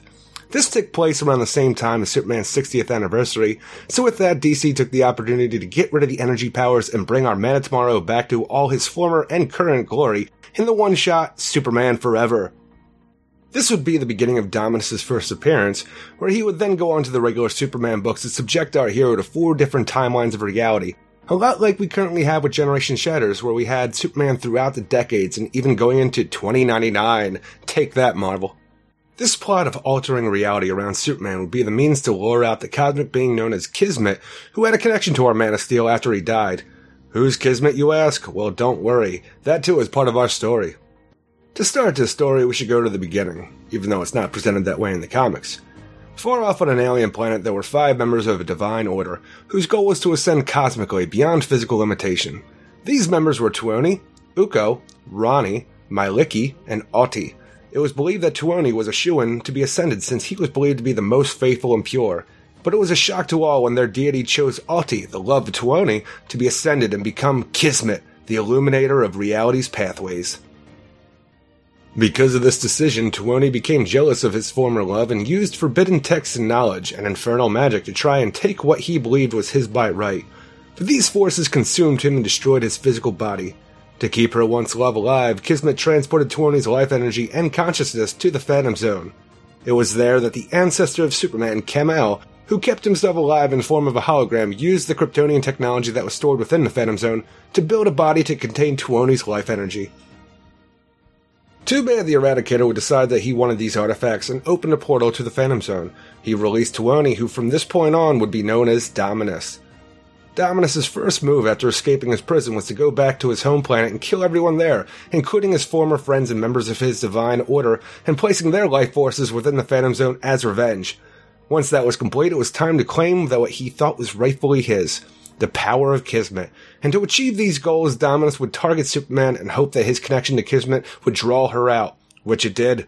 Like we see in Generation Shattered, Dominus uses his power of altering reality on Superman to show him in four different generations of himself, until Kismet shows up to tell him that the only way to break this hold on Superman is to focus on the love for Lois Lane, which isn't hard for Superman, and with the help of Waverider and the Linear Men, they believe they defeat Dominus, while also taking Kismet's weakened state and putting her in the body of a childhood friend of Clark's named Sharon Vance back in time in Smallville, who was originally fated to die.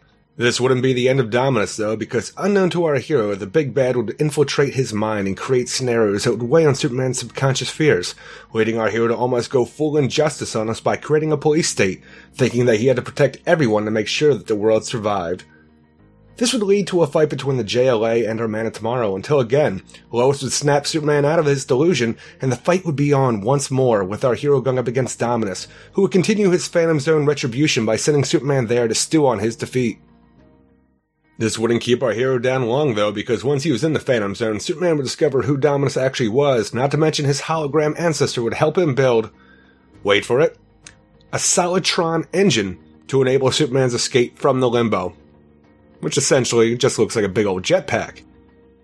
Once back in reality, Superman would figure out a clue that Kismet gave him years ago about how Dominus could only attack him while he was awake, which would lead Superman to not only think about, but master, an ancient Kryptonian meditation technique which would make warriors hyper calm and hyper alert, taking away his beta brain waves and giving him theta waves. Now put your messages about being convoluted away, because it won't really help anything, because beyond this, Dr. Emil Hamilton would help Superman out by giving him a portable encephalographic feedback monitor. That's right, I said it. To help our hero know when he's successfully maintaining a theta state. Yeah, it makes for a decent fight for a while, but to put Dominus down once and for all, it really does nothing for our story, and Superman just ends up using Dominus's mind reading, reality warping powers against him. But that would take an entire one shot to finally do. It's time for Superman King of the World number one. In this one shot to conclude Dominus' deeds, we see the aftermath of Superman and Dominus fighting at the United Nations, where after an explosion it appears that Superman has escaped the battle unharmed, but Dominus has simply escaped. And because of this, Superman and the rest of the JLA tell the people of Earth that their rights may have to be put on hold a while because finding this villain is top priority with how much power he has. Which not only goes right back to what Superman was doing previously, but escalates the police state that he's already imposed. With Superman acting all dictatory again, Lois Lane would have to team up with Lex Luthor to infiltrate Superman's Citadel, where they would find Dominus in a sub-basement cell. This was only for show though, because as you can imagine, Superman was Dominus all along, and he only made Superman look like him because he found it funny. Once Superman was freed and was able to cut loose on Dominus, the fight tried to play up the Theta Wave angle once more, but quickly dismissed this so they could go focus on Superman's fears, which led to Krypton, where within the altered reality made up of Superman's nightmares, our hero would find a Phantom Zone projector and lock Dominus away in a dream within a dream, way before Inception would try any of that nonsense. So that, my friends, is the story of Dominus, the big bad of Generation Shattered who is still trying to reshape reality into his liking, but this time is apparently doing it by erasing all of time first. How did Dominus escape his dream within a dream Phantom Zone prison? Well, the multiverse since then has been recreated, altered, hypertime was destroyed, brought back, the timeline has been rebooted, Superman's been reborn, and now we have the cosmic hands of creation changing the way the multiverse works. So a lot of things have happened, so it's understandable that this character can be back and causing a ruckus. I can only hope that with the moniker of Everything Matters, that this Dominus will be the original one we've talked about, you know, so that this matters too. Now that I've explained it, it's time to go back and read some comics. I'm Eric Shea, and this has been Weird Science DC Comics.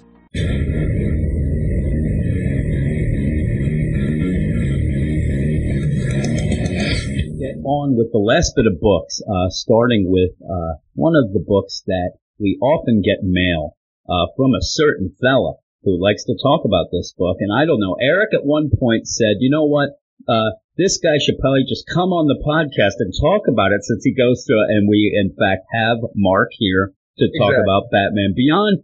How you doing, Mark? Pretty good. How about yourself? Nice.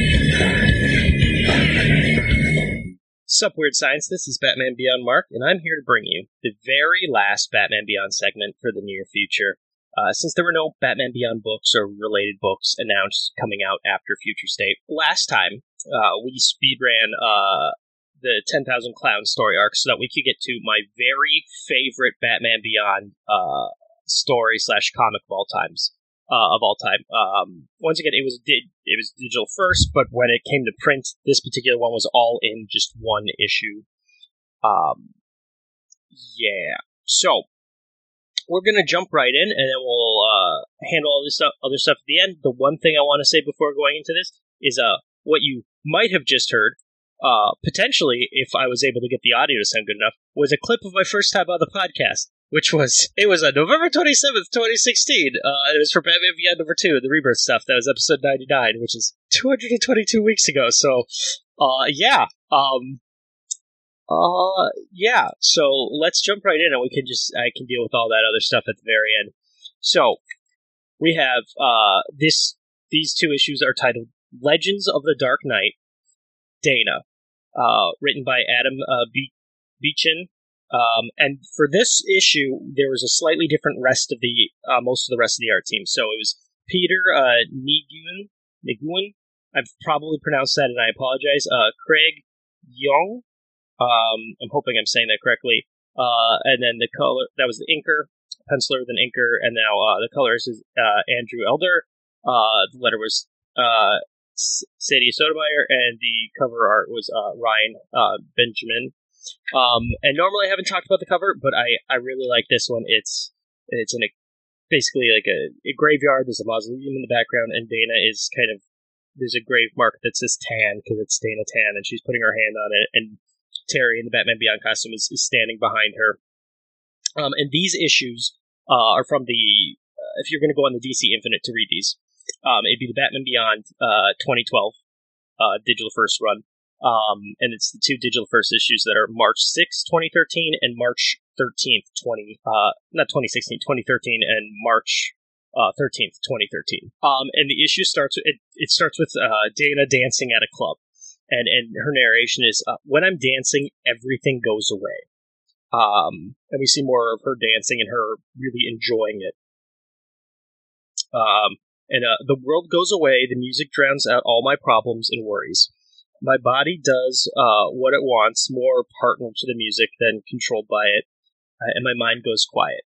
And a big thing throughout the series, and even even you see it in the opening Batman Beyond, it's Dana dancing, and she loves to go dancing. And this is really the like the biggest deep dive we've ever really had into kind of her psyche about a lot of these things. So it's fascinating to me. Um, and then we kind of we, we it ends with a the first page ends with like a close up of her lips smiling, and then we transfer. We get to the next page, and it's she's she's not smiling. She's kind of like upset, but it's a close up of her lips, and it zooms back out, and we see that we're back in the present in the hospital. Um, and she her narration continues. Uh, when there's no music playing, my thoughts rush back in uh, and fight each other like armies, uh, competing to see who can be the loudest, the most demanding, uh, the most frightening, the most horrible. God, I wish there was music playing right now. And we see that she's looking into an operating room, um, where there's d- doctors operating on a uh, on someone who who has quite a bit of blood on on their side, and it's it, it doesn't look great for whoever's in there. Um, then we cut over to kind of like a little waiting room, and we see um, we see a, a heavily beaten up, bandaged Terry sitting next to Dana. Dana's mom is talking with a, a, got a New Gotham Police Department person. Um, in addition, there we also see that Terry's um, Terry's mom uh, is is there as well, uh, and so is her, and so is his brother. Um, though they don't really play much into this, it's they're there. Uh, the narration continues in here, and we see that, that parts of the city are still burning and in bad shape um, through the windows. And it's like uh, in here, it's so quiet, but outside in the hospital in Gotham, everywhere's crowded with noise, yelling, screaming, crying.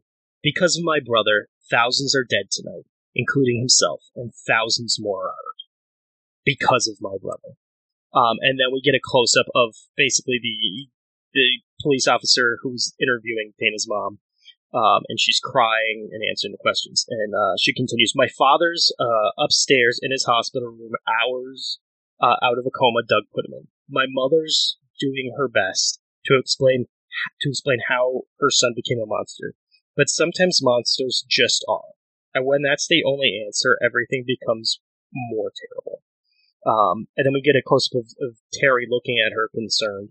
Uh, Terry, who's gone missing so many times when I've needed him, he's here, and so is his family. Uh, he should be in his own hospital room. He says he got a concussion somewhere in the riot, rioting, and his boss, Bruce Wayne, who tried to protect my family, is dying upstairs of liver failure.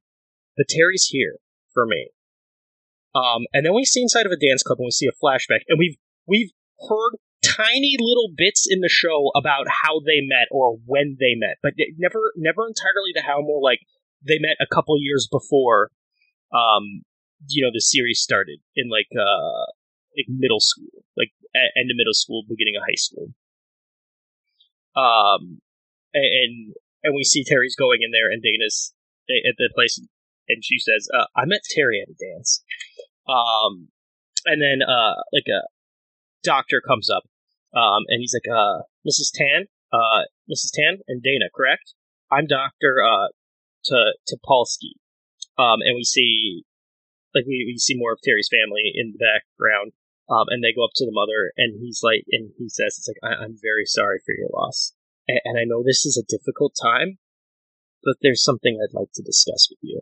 Um, at this point, Terry's mom is like going up to him. It's like, like while they're engaged over there because she's been like, "We're here to support them." Now that they're doing something, like he, she's like, uh, "Like, are you sure you're okay, honey? Like, you should be in bed." And Terry's like, "I'm fine, mom. Just, just glad you and Matt are okay, uh, and that you weren't caught in some Joker explosion." Uh, he's like, "I, you know, I've got, I've got a pretty bad headache though." Um, but he's, but he kind of like turns over towards Dana and then it's like, but at least I'll heal. And, Matt, and he's like, uh, you two went to the bunker under the public library when the, the Jokers started, uh, you know, blowing themselves up, right? And Matt's like, uh, the one they built after, and this is, this is one of the problems I have with, um, Adam, uh, Beecham's writing. He writes some of this as if this is in the main continuity. This is on Earth 12. So what he says here is, uh, the one they built after that no man's land thing, uh, it, it, he was like it was it was really crowded in there and it, it smelled pretty bad. Um, no Man's Land didn't happen on Earth 12. Like it, as much as I love this this this issue this this piece, it has a couple little problems with it And this is the one writing one. No Man's Land did not happen on Earth 12. We have DC confirming like that that wouldn't have happened on Earth 12. Um, not that they've said specifically it didn't happen on Earth 12, but they've been like eh, the animated series is the the template for it. Um, yeah, and it didn't happen there. So it's it's one of those little things where he, he was a little bit confused with some of the stuff. And then later on in 2.0, both uh, Christos Gage and Kyle Higgins walk some of those little inaccuracies back. Um, but then we cut to another uh, kind of flashback from Dana as she's thinking about stuff. Um, and it, we see her as a young girl uh, in, in, ballet in, in, dance class, and she's like, um, "When we moved to America, my mother enrolled me in dance classes so I could make friends. Uh, I did with the music, uh, which was good because I needed a friend. And we see that you know she's she's very good. Uh, but then we see some of the, the conflict between the father and the uh, her father and her brother Doug. Uh, since things were already getting rough at home with Doug, uh, he'd become obsessed with the Joker.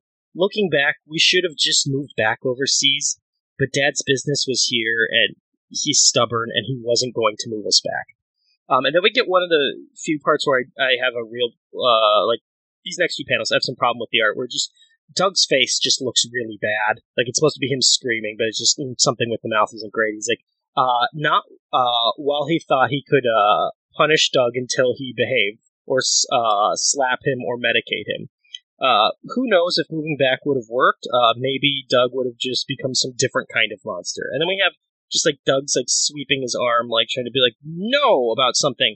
But the problem is, is that it's supposed to be his left arm swinging back, um, but it's a right arm, so that's a problem. Um, but it's like uh, as awful as Doug was, as awful as he he was to me, uh, me too. Uh, I loved him, and we see her cowering in a corner holding a stuffed animal while her father's dealing with him. It's like, uh, I wish I didn't, but I did. Uh, he was my brother, even after all this, I still loved him. And then we get another picture of her dancing, except now she's older. It's like, uh, as Doug got worse, I spent more time dancing. It was so much easier. And then we see a flash to when Doug was finally, when he was, he was, you know, put on trial and sentenced. And when he'd go to jail, I'd act like I never had a brother uh, until he'd come home and everything would start all over. And then she's looking at this point, like this is a, a younger version of her looking at a picture of the two of them, uh, probably before they came to America and crying over it. It's like, uh, but while he'd be gone, I'd worry about him and wonder if I'd messed up as a sister. Like, uh, like if I'd tried harder to understand things, maybe things wouldn't be this bad. They wouldn't be like this. Um, I'd wondered, uh, without answer until my stomach. Uh, I, I would wonder without answer until my stomach tied itself into knots, and I'd put on music, uh, and, and the feeling, the feeling like Doug would go away. And now we see Dana comforting her mom as her mom is, is, is trying not to break into tears and then eventually is just sobbing as she's signing something that the doctor has, has brought her. As Dana continues, uh, now I feel bad. I feel sad. I feel responsible. I feel like I should do something. Uh, to make uh to make right all the the things Doug did so horribly wrong, not just tonight, but all during his life. And, and I still love him. I can only imagine how my mom feels. And all this seems to be leading to something, and almost like there's this implication that she has instigated something. Um, and it's very interesting that the, the mom is is is is bawling her eyes out, but she's signing something. Um, and at this point, Dana is like goes to Terry. He's like, Terry, would it be all right if we went for a walk? Uh, I'd like to see how my dad's doing. And he's like, Sure. What, what did the doctor talk, want to talk to you guys about? Um, and, and Dana is like, uh, just more family stuff. Miss McGinnis, would you mind? Uh, Mrs. McGinnis, would you mind? And he's like, Of course, honey. Like, we'll we'll stay with your mom as long as you like. And then now the two of them go out into the hallway where we see like because they you know only just restored power. We, there are beds just in the hallway, um, of people resting with their IVs, and it's like, and he, she thinks my brother, and Terry's like, Dana, Dana, as she started to, she's basically hugged him and started crying, and she's thinking, like, my brother did all this, and Terry's like, like is there anything I can do? And Dana's like, just do what you're doing, Terry. Like, I, I appreciate it more than you know. Just, just be with me for now. Besides, you've already done so much, and now they're they're walking hand in hand, and they're going. They've gone into an elevator, and now they've gone into uh, a hallway. They've gone through the hallway as they've been talking, and now they've gone in pretty much into her father's room. Um, and Terry's like, "Want me to go into your, your dad's room with you? Like, I know he's you've already told me about Doug, but I, I could still." And she's like, "No, if if you could just wait outside, that that'd be fantastic." And she's like, thinking to yourself, like my dad. It's like he's like, uh, this will only take a minute. She's like, uh, we'd spend every last pet, or he would spend every last penny for us, fighting for us, kill for us, die for us. He'd do anything to make sure his family was healthy, safe, and secure. The only thing that he can't do is tell us that. And we see an argument, between, like a very brief argument where it seems like he's scolding Dana for something. Um, and and then she co- she leaves and she's very upset. She's heavily in shadow. It's, she's she's she's not whelmed with what just happened. And Terry's like, he's doing okay. He doing okay? Like like he, he things look like they got kind of bad. And Dan is like, he's as good as he can be under the sit uh under the situation. As tough as he can be, this is hard for him uh, in his way. And and we see that he is like after they've left, he is crying. Um, and now they're going down another hallway um, or Terry's following Dana down another hallway. She seems like he's no, she knows where she's going, but Terry's just kind of following her. It's like, he's like, uh, is it okay if we make one more stop? And Terry's like, anywhere, Dana, like wherever you want, you've got me. Um, and then they go to an elevator, and then they go in the elevator, and Terry's like, uh, you want to go to the cafeteria or something? You probably haven't eaten since. And she's like, no. We're going to Bruce Wayne's room. And, and Terry's like, Bruce's room? Why? Um, and Dana continues her narration of there's no room for music now. Uh, no more detail or denial, no more escape. It's time to face reality. Uh, and then she says out loud to Terry, it's like, because I have something uh, to say to both of you about Batman. And Terry's like, looking at her like, what? As the doors close. And, and her narration finishes, it's time for the truth. And now in the elevators, it's going up. Uh, Terry's like, uh, you're in love with him, aren't you?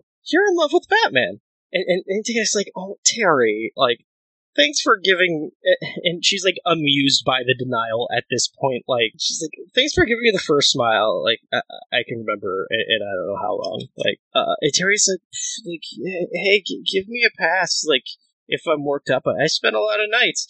I spend a lot of tonight with jokers blowing up everywhere. Like, you know, wondering if you, and your family, my family and yours were alive.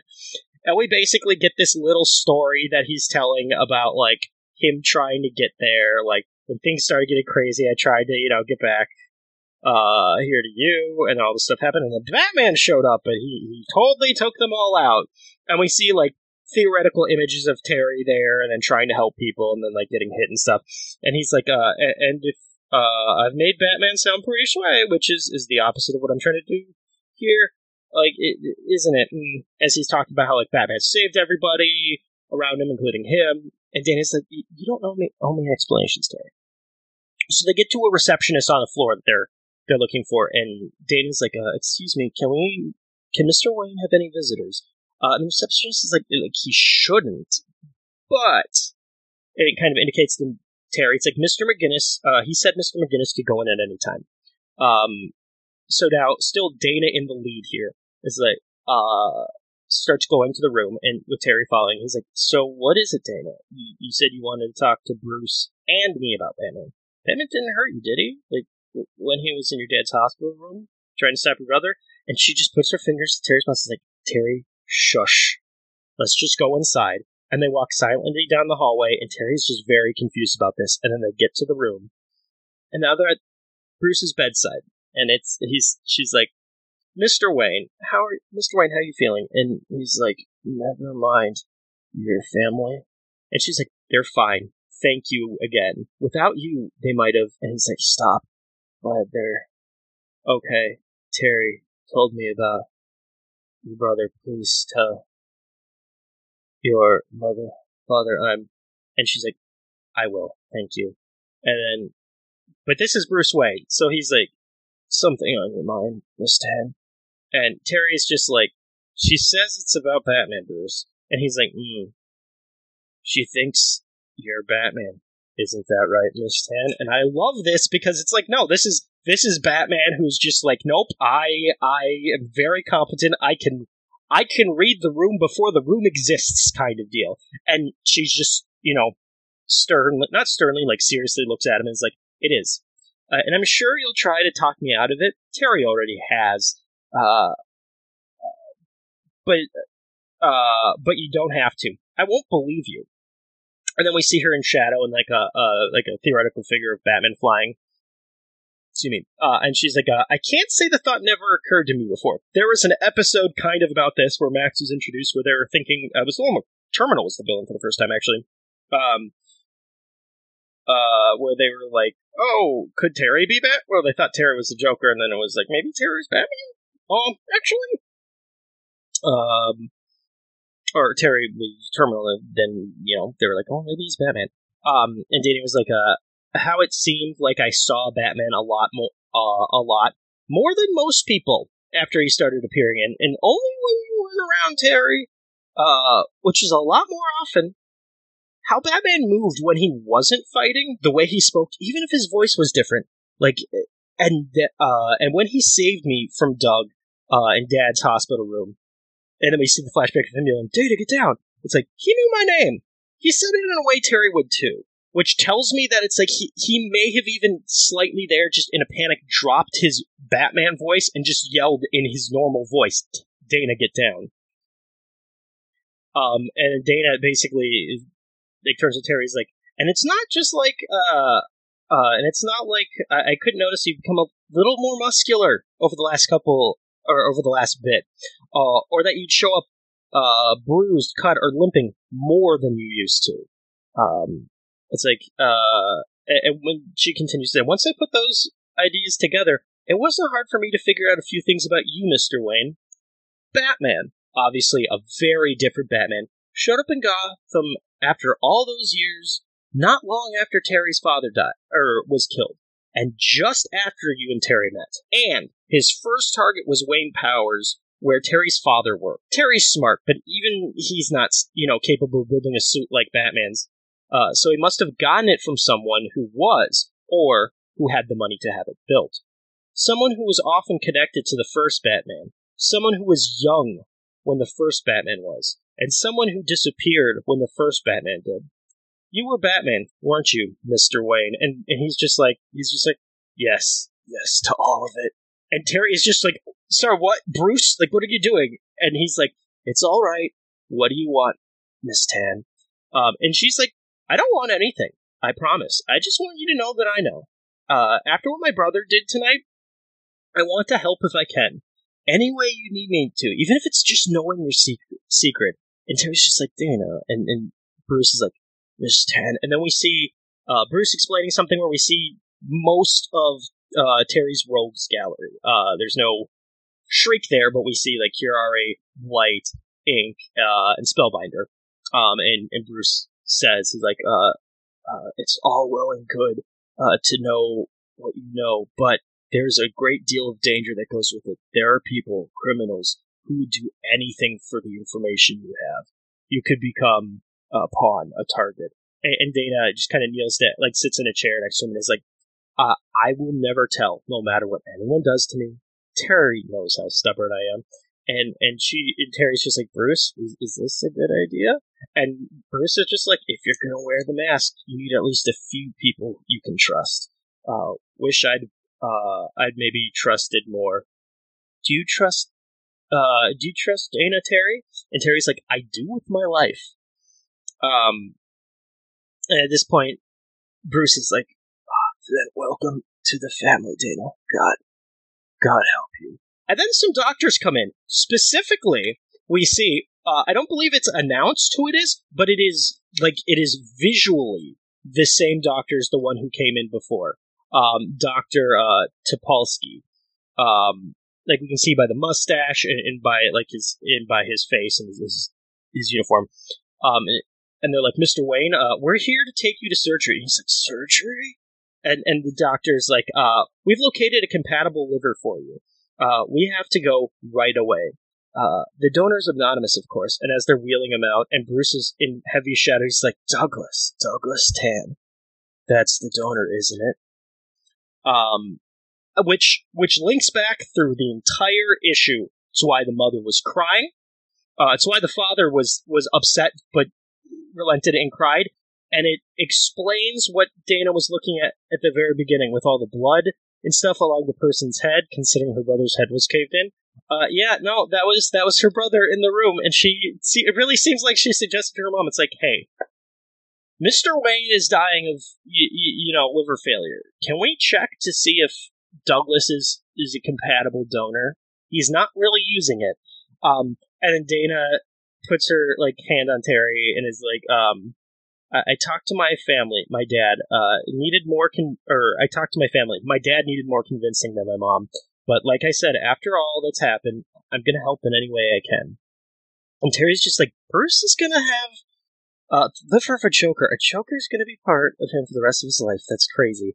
And it's a funny little place to go in there uh, with that thought process. And and Dana seems to recoil a little bit from that, like visually, like like before she had his hand on her hand on um Nick Terry uh Terry's hand or maybe it was Bruce's hand.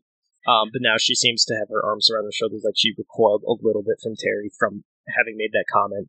Uh, and then Terry's like, uh, Dana, do you really want to get involved in this? Uh, everything Bruce said, like, he's right. And, and she just cuts him off. He's like, Terry, we've had too many secrets for too long. If we're to make this work, and I want to, we can't do this anymore. Uh, uh, do you want to make this work? And he's like, of, of course, but, and then she's like, Terry, I love you. Shut up. And kisses him. And then he says, uh, I love you too, Dana. And kisses back. And that is, that is my favorite issue. It's so good. It's one of the, we very rarely get inside of Dana's head. Um, I, I genu, I genuinely love it. It's, there's n- not a lot of action.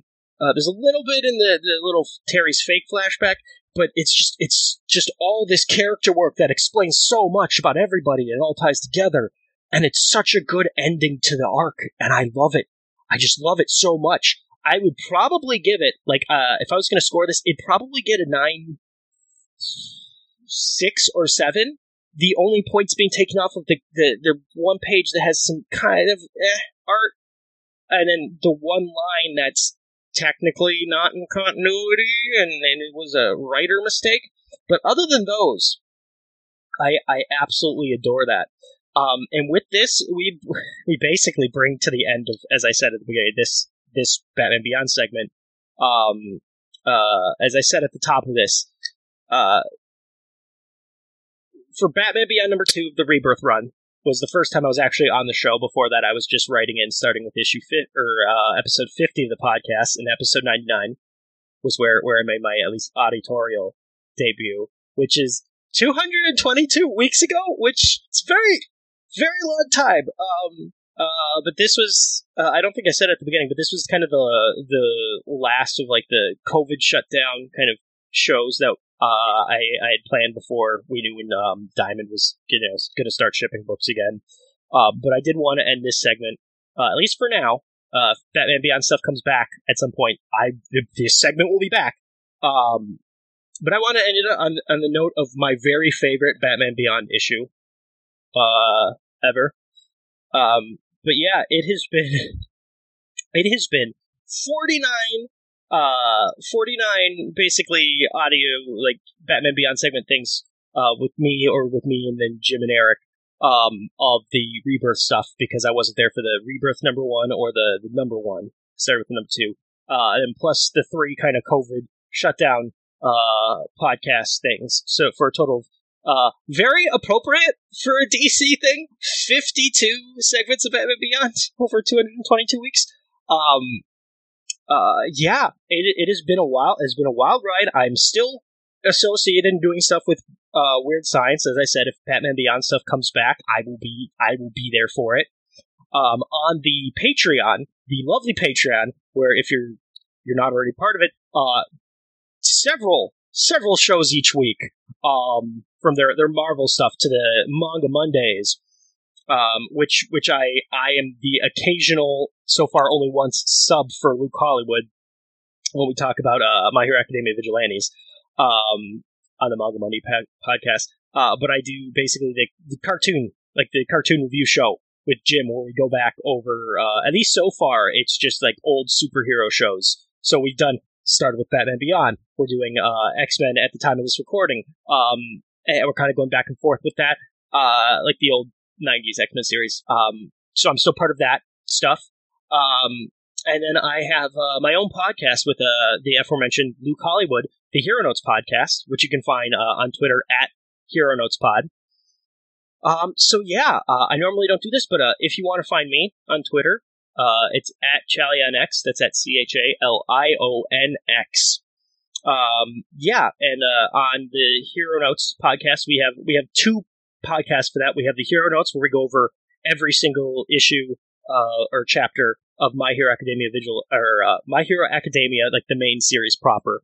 Uh, and then our other show is Vigilantes Log, where we go over every single uh, chapter of My Hero Academia Vigilantes.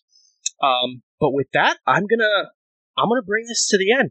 Uh, thank you everyone so much for listening, and for those of you who've been listening for a while or just started, uh, thank you so much.